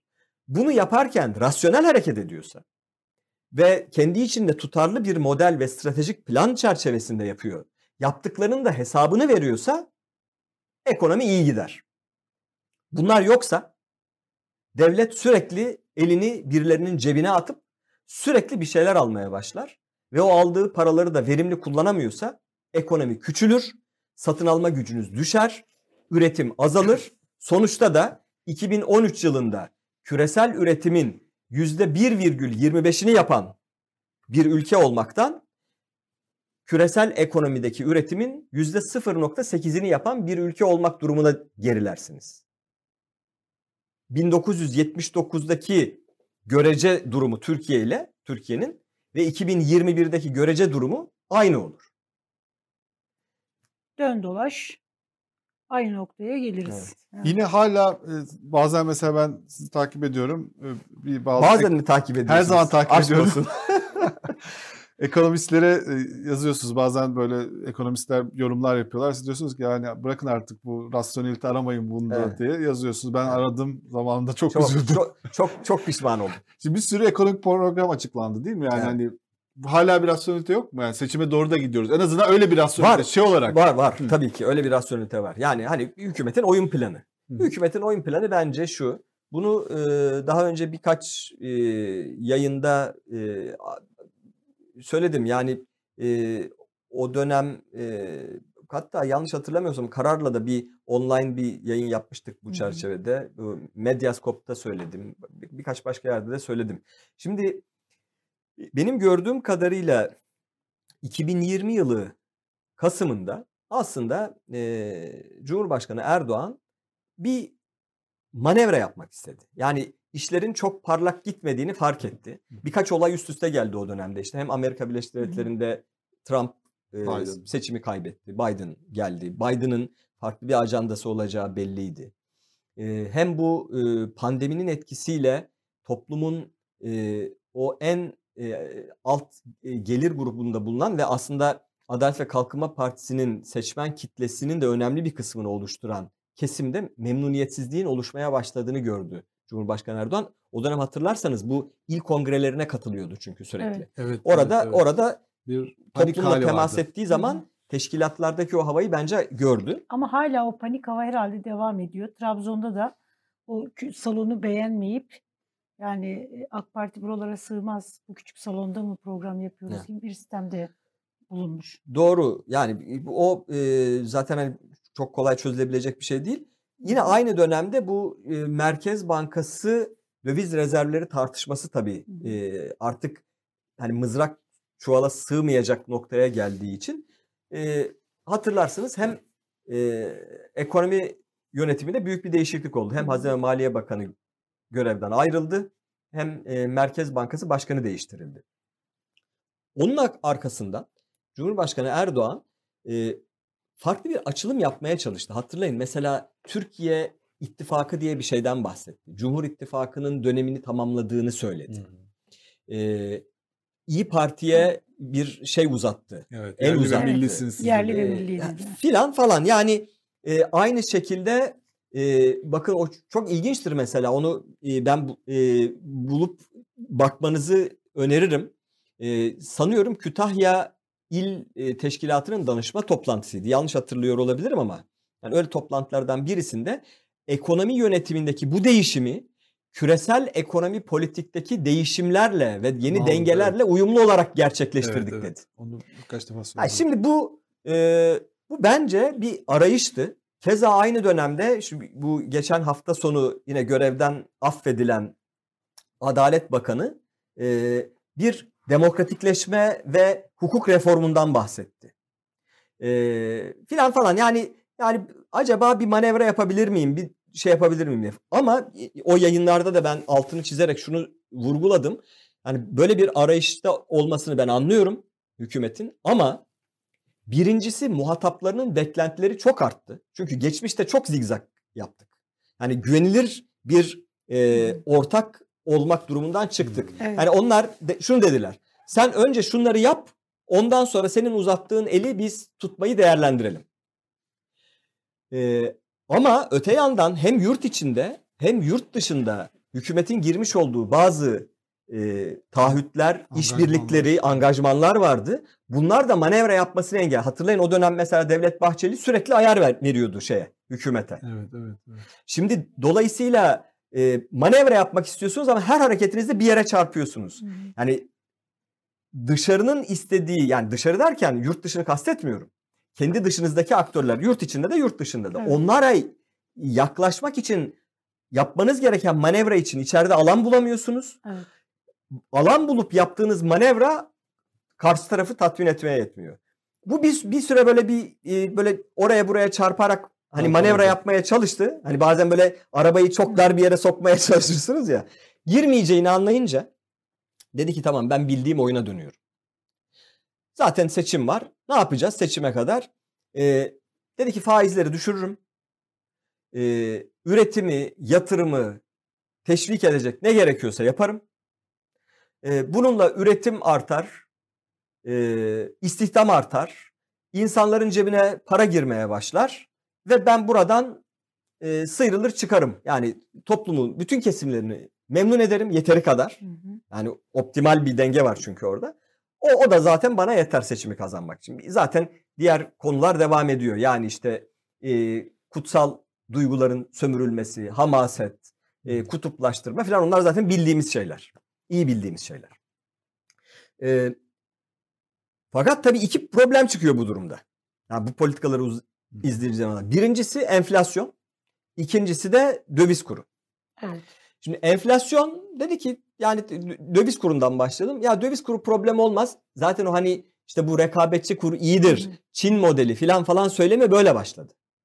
Yani ihracat arttığı müddetçe ben zaten yabancı yatırımcıları biçtim. İşte yabancı yatırımcı kalmadı. Türkiye artık pratik olarak dışa açık bir ekonomi değil finans Hı hı. tarafı açısından, finansal piyasalar açısından.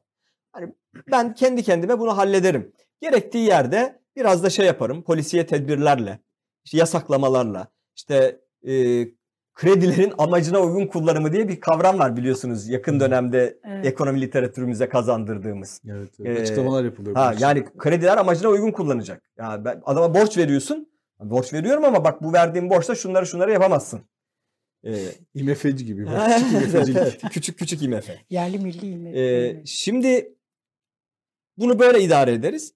Bir de enflasyon sorunu var. Onu nasıl hallederiz? Onu da iki yönlü hall- yolla hallederiz. Birincisi e, bizim için önemli olan dar gelirlilere yüksek ücret artışları veririz. E, devlet yine e, bütçesinin yarattığı imkanlarla sübvansiyonlar yaparız. Bazı fiyatları bastırırız. Sosyal transferleri arttırırız. Ve bu şekilde onları mutlu etmeye çalışırız. Bu yetmezse ne yaparız? Bu yetmezse e, İstatistik Kurumu'nun yöneticilerini değiştirir. Orada bazı ince ayarlar yaparız. Yani bu şekilde Yapılan ince ayarlar biraz kalın oldu değil mi? yani yetmedi mi daha daha ne kadar ince ayar yapılabilir oralarda? Vallahi işte bir, diyorum ya bu konular bu, bu noktaya geldiği zaman e, ekonomi yönetimimizin inovasyon becerisini lütfen küçümsemeyin. Yani çok yaratıcı olabiliyorlar bu konularda. Neyse yani hani Hı hı. oyun planı bu açıkçası. Yani hani rasyonelite dediniz ya. Evet. Yani rasyonelite bu. Ben böyle bunları yaparak bir şekilde e, böyle devam edersem bir sonraki seçimde e, bir de şu, şu beklenti var tabii. Yaz ayları gelince Enflasyon yoncalar bitecek. Hı. Hani e, Hı. öyle meşhur fıkra var ya. Evet. Ölme eşeğim ölme. e, hele bahar gelsin yonca bitecek. İstediğin kadar yersin.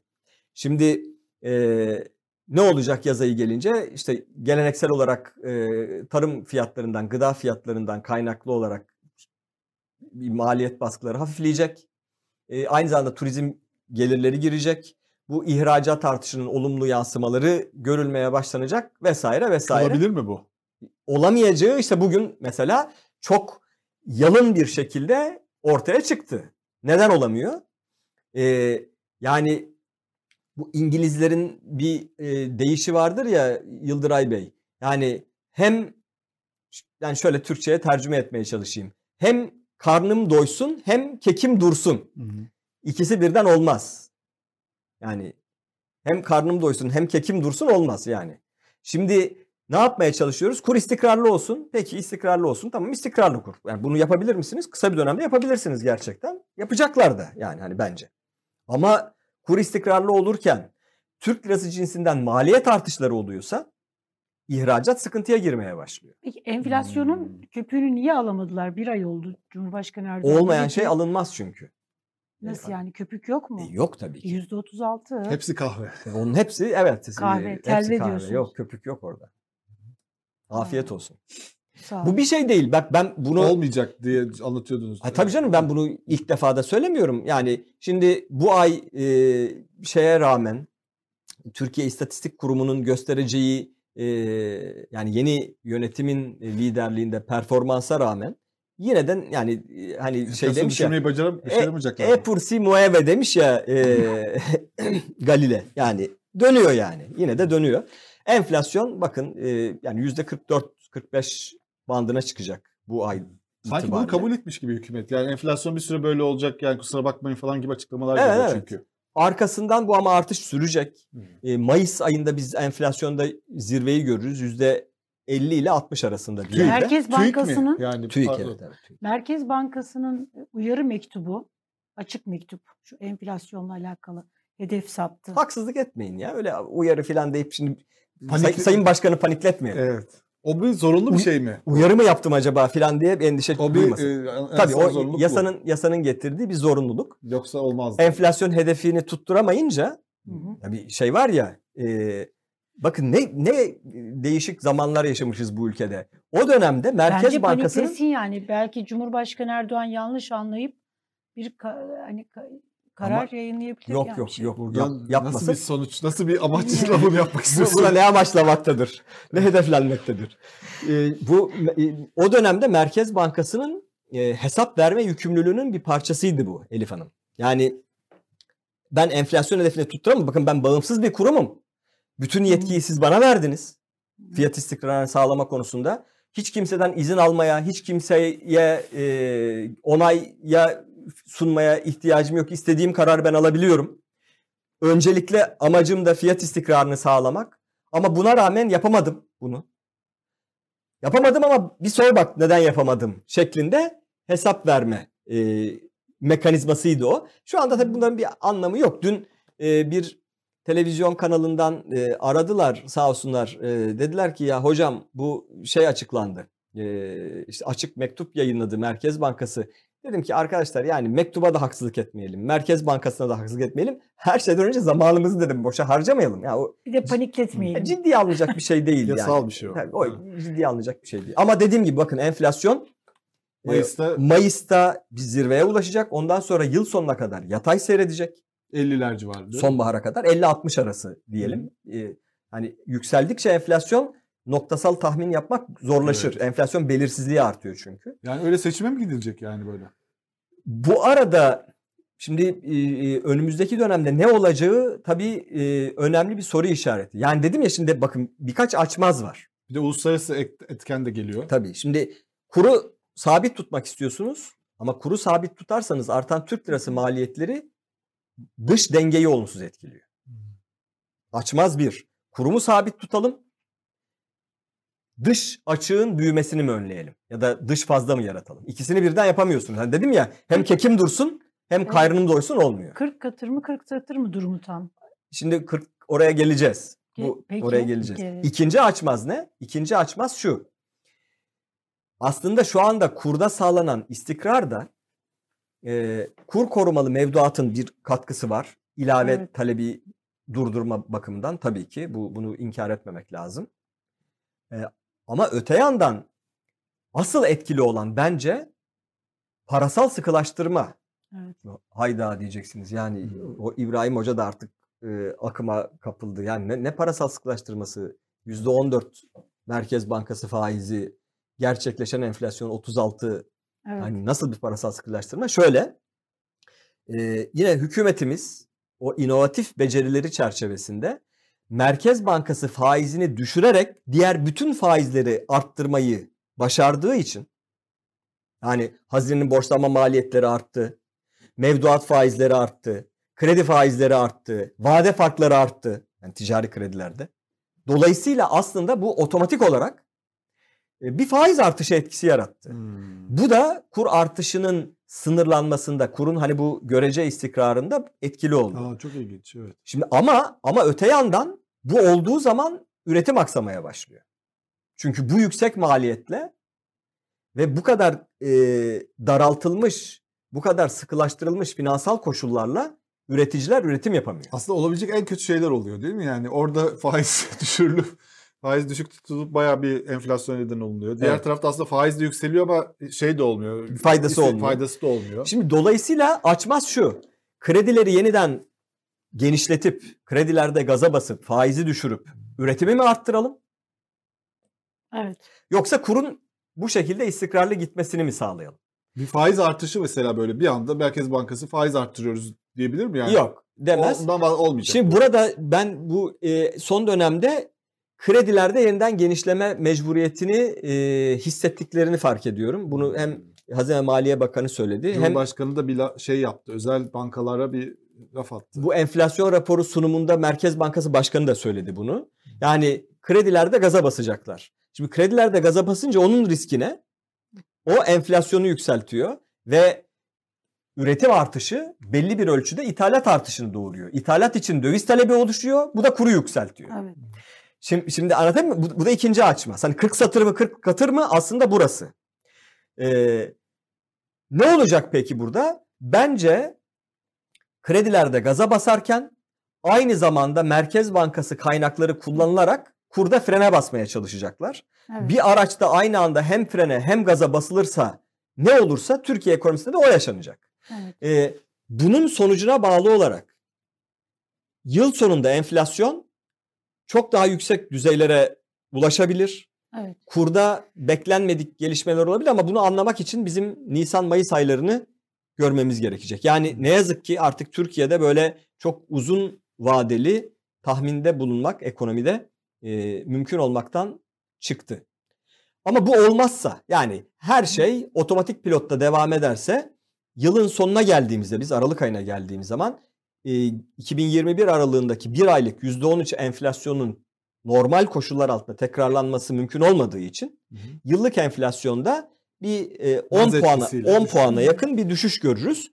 Ama en iyi ihtimalle en iyi ihtimalle benim kanaatim 2022 yılını %40 civarında bir enflasyonla kapatırız. Dediğim gibi bu hani bir söz var ya gökyüzünde bütün yıldızlar doğru yerde parlarsa diye astrolojik bir e, zaten Türkiye ekonomisiyle ilgili artık başka bir yöntemle tahmin yapmaya Yani imkan kalmadığı için o- Ha, biz e, Merkür retrosuyla e, işte Venüs'ün e, hangi e, burca geçtiğiyle filan e, bu tahminleri yapar hale geldik.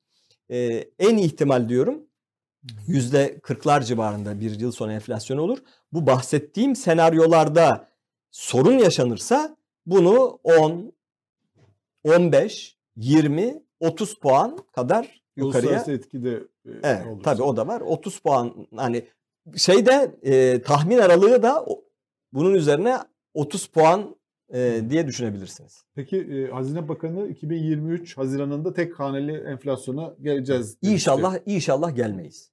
Öyle mi? Neden? İnşallah gelmeyiz. Nasıl yani? E, siz Neden? şey, Ben- ben- yani ben- benim gibi- enflasyon Evet. lobisi misiniz siz? Ben yok ben valla e, Seçimlere giderken in- insanlık lobisiyim.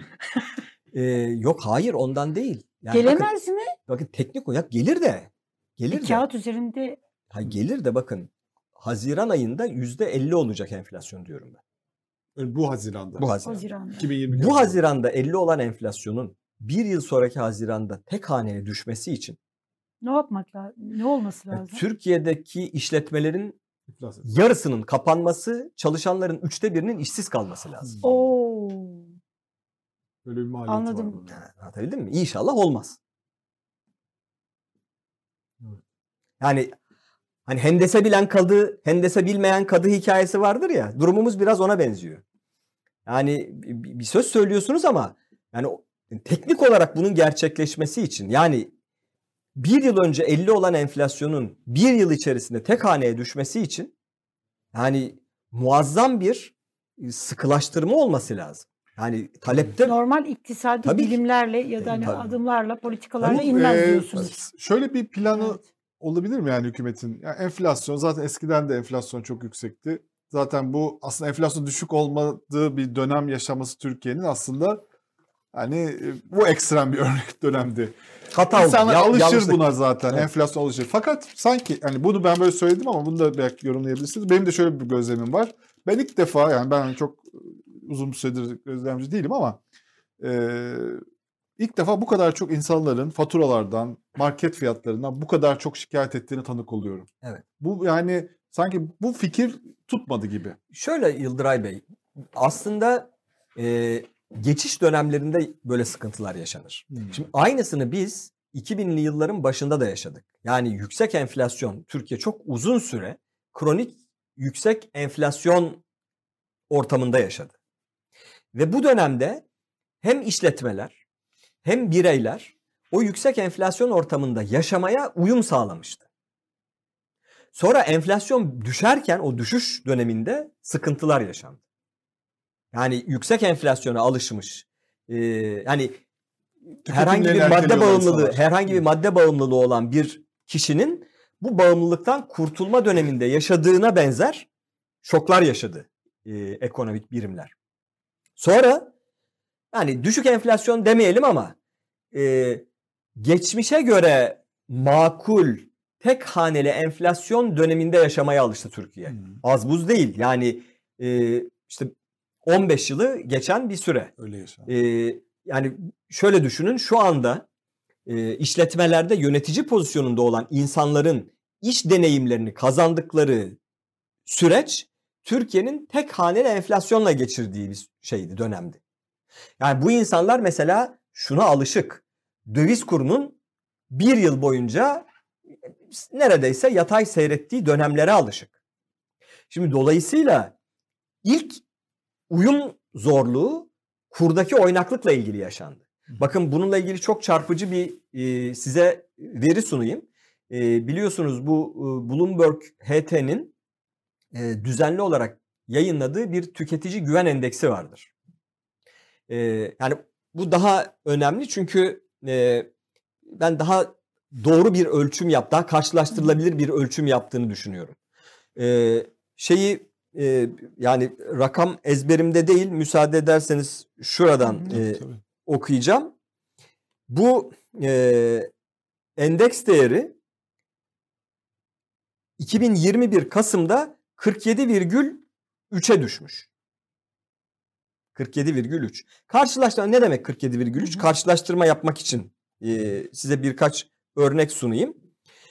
Örneğin biliyorsunuz 2008-2009'da çok derin bir küresel ekonomik kriz yaşandı. Bunun zirveye ulaştığı nokta hani bu Lehman Brothers'ın iflas ettiği, e, Amerika Birleşik Devletleri'nde para piyasasında faiz marjlarının böyle 15 puanlara falan çıktığı inanılmaz bir dönemdi. O dönemde 58,8'miş Türkiye'de. Bakın 58,8. Başka bir örnek vereyim. 2015'te hani hükümet kurulamamış, seçim iptal edilmiş, arkası arkasına terör eylemleri gerçekleştiriliyor filan o konjonktürde 55,5'miş. Ee, Brunson krizi biliyorsunuz hani ilk yaşanan şeydi, e, şoktu Cumhurbaşkanlığı hükümet sistemine geçirir geçmez 57,6'ymış. Tekrar bugünkü Kasım'daki rakamı tekrar edeyim 47,3. Yani anlıyor musunuz ne kadar zorluk çekiyor insanlar bu kur oynaklığına uyum sağlamakta. Şimdi bu yavaş yavaş çözülüyor. Hı hı. İşte işte dolarizasyon dediğimiz şey de zaten e, bunun yöntemlerinden bir tanesi. Yani kur oynaklığıyla başa çıkamıyorsanız her şeyi Dolar yapıyor. dolara dolar Hı yaparsınız. hı. Şimdi sağ olsun hükümetimiz de buna büyük bir e, destek verdi. E, Dolar kazandı aslında. Bir tabii tabii yani Türkiye'deki bütün mevduata siz bu mevduatları döviz olarak kabul edebilirsiniz dedi hükümet. Yani hep birlikte mesela e, belki Türk lirasını ortadan kaldırıp Türkiye'nin e, para birimi Amerikan dolarıdır desek bu problem tamamen ortadan kalkar. İbrahim Bey. Şimdi ikinci şey, Hı hı. e, ikinci şey enflasyon uyumu. Hı. Yıldıray Bey. Şu anda bunun sancısını yaşıyoruz. Yani fiyatlamayı nasıl yapacaklarını bilemiyor insanlar. Yani üreteceğimiz ürüne nasıl fiyat koyacağız? Bir sözleşme yapacaksınız. Nasıl fiyat koyacağız? Çalışıyoruz bir iş yerinde işverenimizden bir ücret artışı isteyeceğiz. Nasıl isteyeceğiz? İşveren açısından çalışanlara ne kadar ücret artışı vereyim? Yani bu tek haneli enflasyondan yüksek enflasyona geçiş döneminin uyum sancısını yaşıyoruz. Bir kere o uyum sağlanırsa ondan sonra yeniden e, bu kendi kendini besleyen bir süreç haline gelir. Bu kötü bir şeydir tabii. Enflasyonun en, En kötü şey. olumsuz yönlerinden birisi de enflasyon Aşılması. hırsızlıktır, enflasyon ahlaksızlıktır, enflasyon vatandaşın cebindeki parayı ona hissettirmekten, hissettirmeden çalmaktan farksızdır. Kanunsuz vergi toplamaktır. Bir hükümetin kısacası yurttaşlarına karşı işleyebileceği en büyük ekonomik suçtur bence enflasyon. Ama en kötü yönlerinden birisi enflasyona insanların, Alışması. firmaların alışmasıdır. Alıştıktan sonra da onları vazgeçirmek çok zor olur. Yani onun için hiç kimse şöyle bir hayalciliğe kapılmasın. Hani bu ekonomide yaratılan tahribat öyle hemen e, çok kısa süre içerisinde sadece yönetim değişikliğiyle ortadan kalkabilecek bir tahribat değil. Bu ciddi çalışma isteyecek, emek isteyecek, sabır isteyecek. E, uyum isteyecek. Kararlılık isteyecek mi? ve uyum isteyecek. Evet. Çok zor yani gerçekten. Son bir şey sormak istiyorum. Ee, bitti değil mi süremiz? Süremiz bitti. Ee, şimdi bu dolardaki hani ist, şey dövizdeki istikrar diyelim. Bu istikrar sağlanması için hala Merkez Bankası döviz bozdurmaya devam yani piyasaya satmaya devam ediyor mu?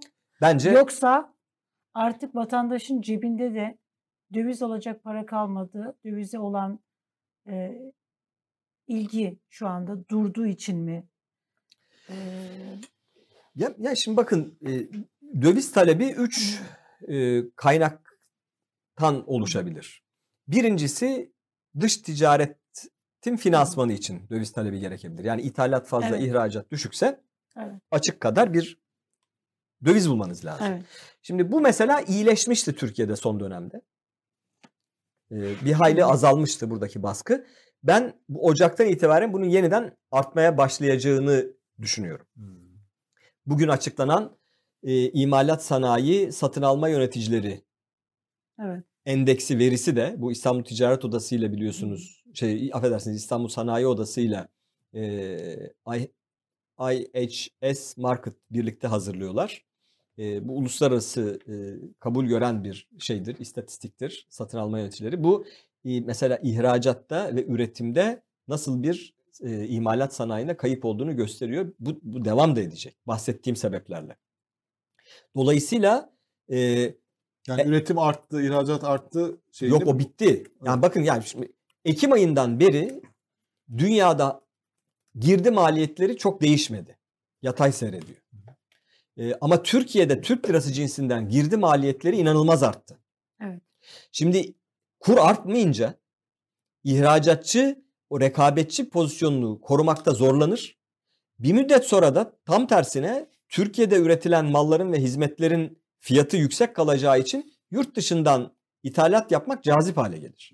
Yani, yani dolayısıyla bu e, bence şu anda durumumuz iyi o anlamda ama bozuluyor. Yani önümüzdeki 3 ay içerisinde ben orada bir bozulma olabileceğini düşünüyorum.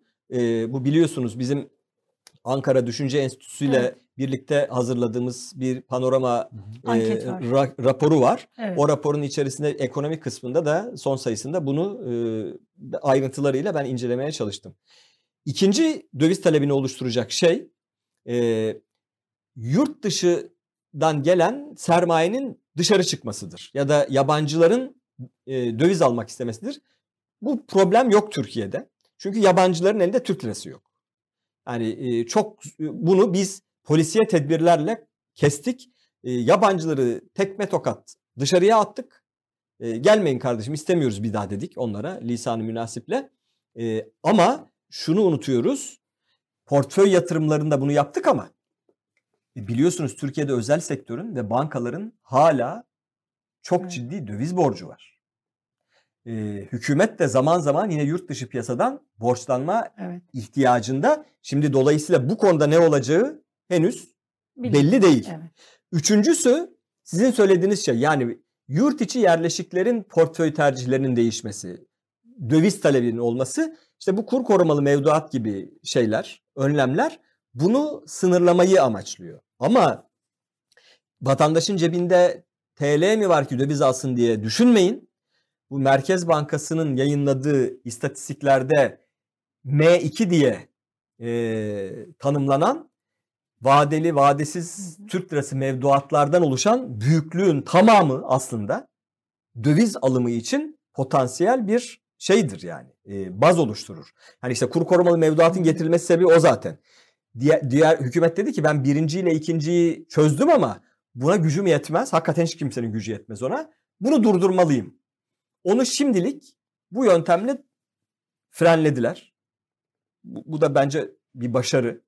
Ee, ancak burada bir değişiklik olursa hükümet artık biraz asabiyetle kardeşim siz de iyilikten anlamıyorsunuz. O zaman yasak hemşerim şeyine, modeline Geçebilir. geçmeyi değerlendirebilir. Ben hani geçer geçmez bir şey söyleyemem ama yani bu dünyada benzerleri var. Arjantin'de, Yunanistan'da e, yani hani de- derler ya e, nus ile uslanmayalı etmeli tektir. E, şimdi tektirle de uslanmıyorsa orada e, bizim bu atalar da bazen çok kötü şeyler söylemiş değil mi Evet Yıldıray ya, Bey ya? ya. Bu Ziya Paşa'ydı galiba değil mi? Ya O durubu emsali Osmani'den yani atasözü bu. Evet. E, neyse. Peki O bu- zihniyet zihniyet konusunda konuşacağız bunu. Son olarak şöyle tam bunu aslında ben sormak istiyordum da çok iyi denk geldi. Ee, şu anki ekonomik e, gele, yani ileride olabilecekleri de bakarken yani ekonomik tercihlere program bakınca bu ekonomik program e, sopalı bir iktidar gerektirir. Yani sertleşme artacak içeride en azından. Dışarıda da tam tersine uyumlu işte İsrail Cumhurbaşkanı gelsin işte Evet. Katar'dan sonra işte Suudi Arabistan'la şimdi yakınlaşıyor işte pardon Katar diyorum Birleşik Arap Emirlikleri'nden sonra. Böyle bir dış politika ve iç politika analizi yapılabilir mi? Hani ekonomi üst yapıyı belirliyor ya. Çok çok doğru söylediniz. Zaten bu 2020 Kasım'ından hatıra kalan tek şey bence dış politikadaki rasyonelleşme oldu. Ee, eskiden biz üç cephede birden savaşıyorduk. Dış güçlerle savaşıyorduk, içerideki hainlerle savaşıyorduk ve e, faiz lobisiyle savaşıyorduk. Şimdi baktılar ki üç cephede birden savaşmak çok akıllıca bir şey değil. Dolayısıyla bunlardan hangisinden vazgeçebiliriz? Ee, yani iç hainler e, ve e, faiz lobisi kalsın. O seçimde lazım olacak çünkü. Dış güçler yani onu, zaten algı yönetimi yapmak her zaman mümkün. Ne yap ne kardeşim siz ne istiyorsunuz yani dünyayla kavga mı edelim? Evet. Biz bak e, şeyi e, neydi o e, devlet düşmanı iki numaralı devlet düşmanı bizim E, bu e, ilan ettiler yani hani Birleşik bütün her türlü kötülüğün arkasındaki adam Nahyan mıydı? Hı hı. E, şimdi şimdi Nahyan Türkiye'ye geliyor. 21 pare top atışıyla biz e, şeyin kapılarda karşılıyoruz onu. Kandırılmış ama hükümet. Yok yok e, şey var ya bu hani bir fıkra Evet. vardır. Ee, başbakan çok eleştirilmektedir e, muhalefet tarafından, basın tarafından. En sonunda adamın canına tak eder. Der ki ya yarın sabah e, gölün kıyısında buluşalım. Size bir açıklama yapacağım. Herkes gelir gölün kıyısına işte basın mensupları, muhalefet temsilcileri filan. Bakın şimdi der başbakan ve gölün üzerinde yürüyerek karşıya geçer suyun üstünde. Hani der artık hani burada ne diyeceksiniz? Ertesi sabah gazeteler manşet atar. Başbakan yüzme bilmiyor diye. Ee, şimdi bunun tersini yaptık biz. Yani dedim ya bütün kötülüklerin arkasındaki e, şey olarak gizli e, güç olarak e, devlet iki numaralı devlet düşmanı ilan ettiğimiz kişinin böyle bir itibarla karşılanmasını, ağırlanmasını bak işte adamı ayağımıza getirttik, özür dilettik şeklinde sunmayı başarabiliyoruz. Yani dolayısıyla dış politikada e, bu algı yönetimi daha rahat çalışıyor. Bir de günün sonunda şöyle bir şey vardır Yıldıray Bey. İş iyiyse cebimize para giriyorsa kimse çok fazla deşelemek istemez yani. Şimdi ben de şimdi kalkıp da ne diyeceğim yani Birleşik Arap Emirlikleri'ne kavga edelim e, para gelmesin diyecek halimiz yok yani. Evet. Şimdi dolayısıyla orada da bence kendi içerisinde bu oyun planı çerçevesinde rasyonel bir şey yaptı hükümet. Ee, hani rasyoneli tırnak içinde kullanıyorum. Rasyonel kelimesine bir haksızlık e, olmasın diye. An- anlıyorsunuz ne demek istediğimi. Ee, şark kurnazlığı diyelim isterseniz. Rasyonellik değil çünkü bu. Ee, o cephedeki tansiyonu düşürdüler gerçekten. Yani Doğu Akdeniz problemi Mavi, çözüldü. ma- mavi neydi? Mavi vatan hiçbir şey çözüldü. bir şeyden. Ee, işte şey çözüldü dediğim gibi yani e, İsrail işi. İsrail konusu çözüldü Birleşik Arap Emirlikleri çözüldü şimdi Suud da çözülecek E, Amerika çözüldü e, vesaire vesaire E, şimdi e, dolayısıyla e, bu çerçevede bakarsanız e, bu doğru sorunuzun ilk kısmına gelince yani bu ekonomik model eli sopalı bir iktidar mı gerektirir şeyine aslında burada bir hani tavuk yumurta şeyi var Evet. ikilemi var. Başta da söyledim ya eli sopalı bir iktidar düzeni oluşturmak için önce biz bu ekonomik yapıyı kurguladık. Şimdi bu ekonomik yapının sürdürülebilmesi de otoriterliğin biraz daha artmasını gerektirebilir gerçekten. Ee, dolayısıyla da Mesela bankalara falan yine bir baskıları olacak herhalde değil mi? e, ben Kredi olsun diye. şimdiden başladığını Hı. düşünüyorum onun. Yani çünkü Merkez Bankası Başkanı enflasyon raporunu sunarken dedi ki bakın unutmayın e, Türk lirası kaynaklarınızın e, dörtte birini ben veriyorum E, ve bunu yüzde on dört maliyetle veriyorum. Gereğini yapacaksınız. Ben bu kredi faizlerini görmek istemiyorum. Bununla ilgili de gerekli adımları atacağız dedi. Evet. Evet. Çok teşekkür Çok ediyoruz. İbrahim Bey. Ben teşekkür ediyorum. Ee, aydınlatıcı bir program oldu bizler Evet, için. gerçekten. Birlikte aydınlandık. Evet, e, bugünkü programımızın sonuna geldik. Program konuğumuz Gelecek Partisi Kurucular Kurulu üyesi ve ekonomist İbrahim Turhan'dı. Yarın yine biz Yıldıray'la beraber burada olacağız. Gazetelerimizle birlikte, konuğumuzla beraber. Yarın Hatemete bizlerle beraber olacak. Ankara Enstitüsü'nden. E, görüşünceye kadar kendinize iyi bakın.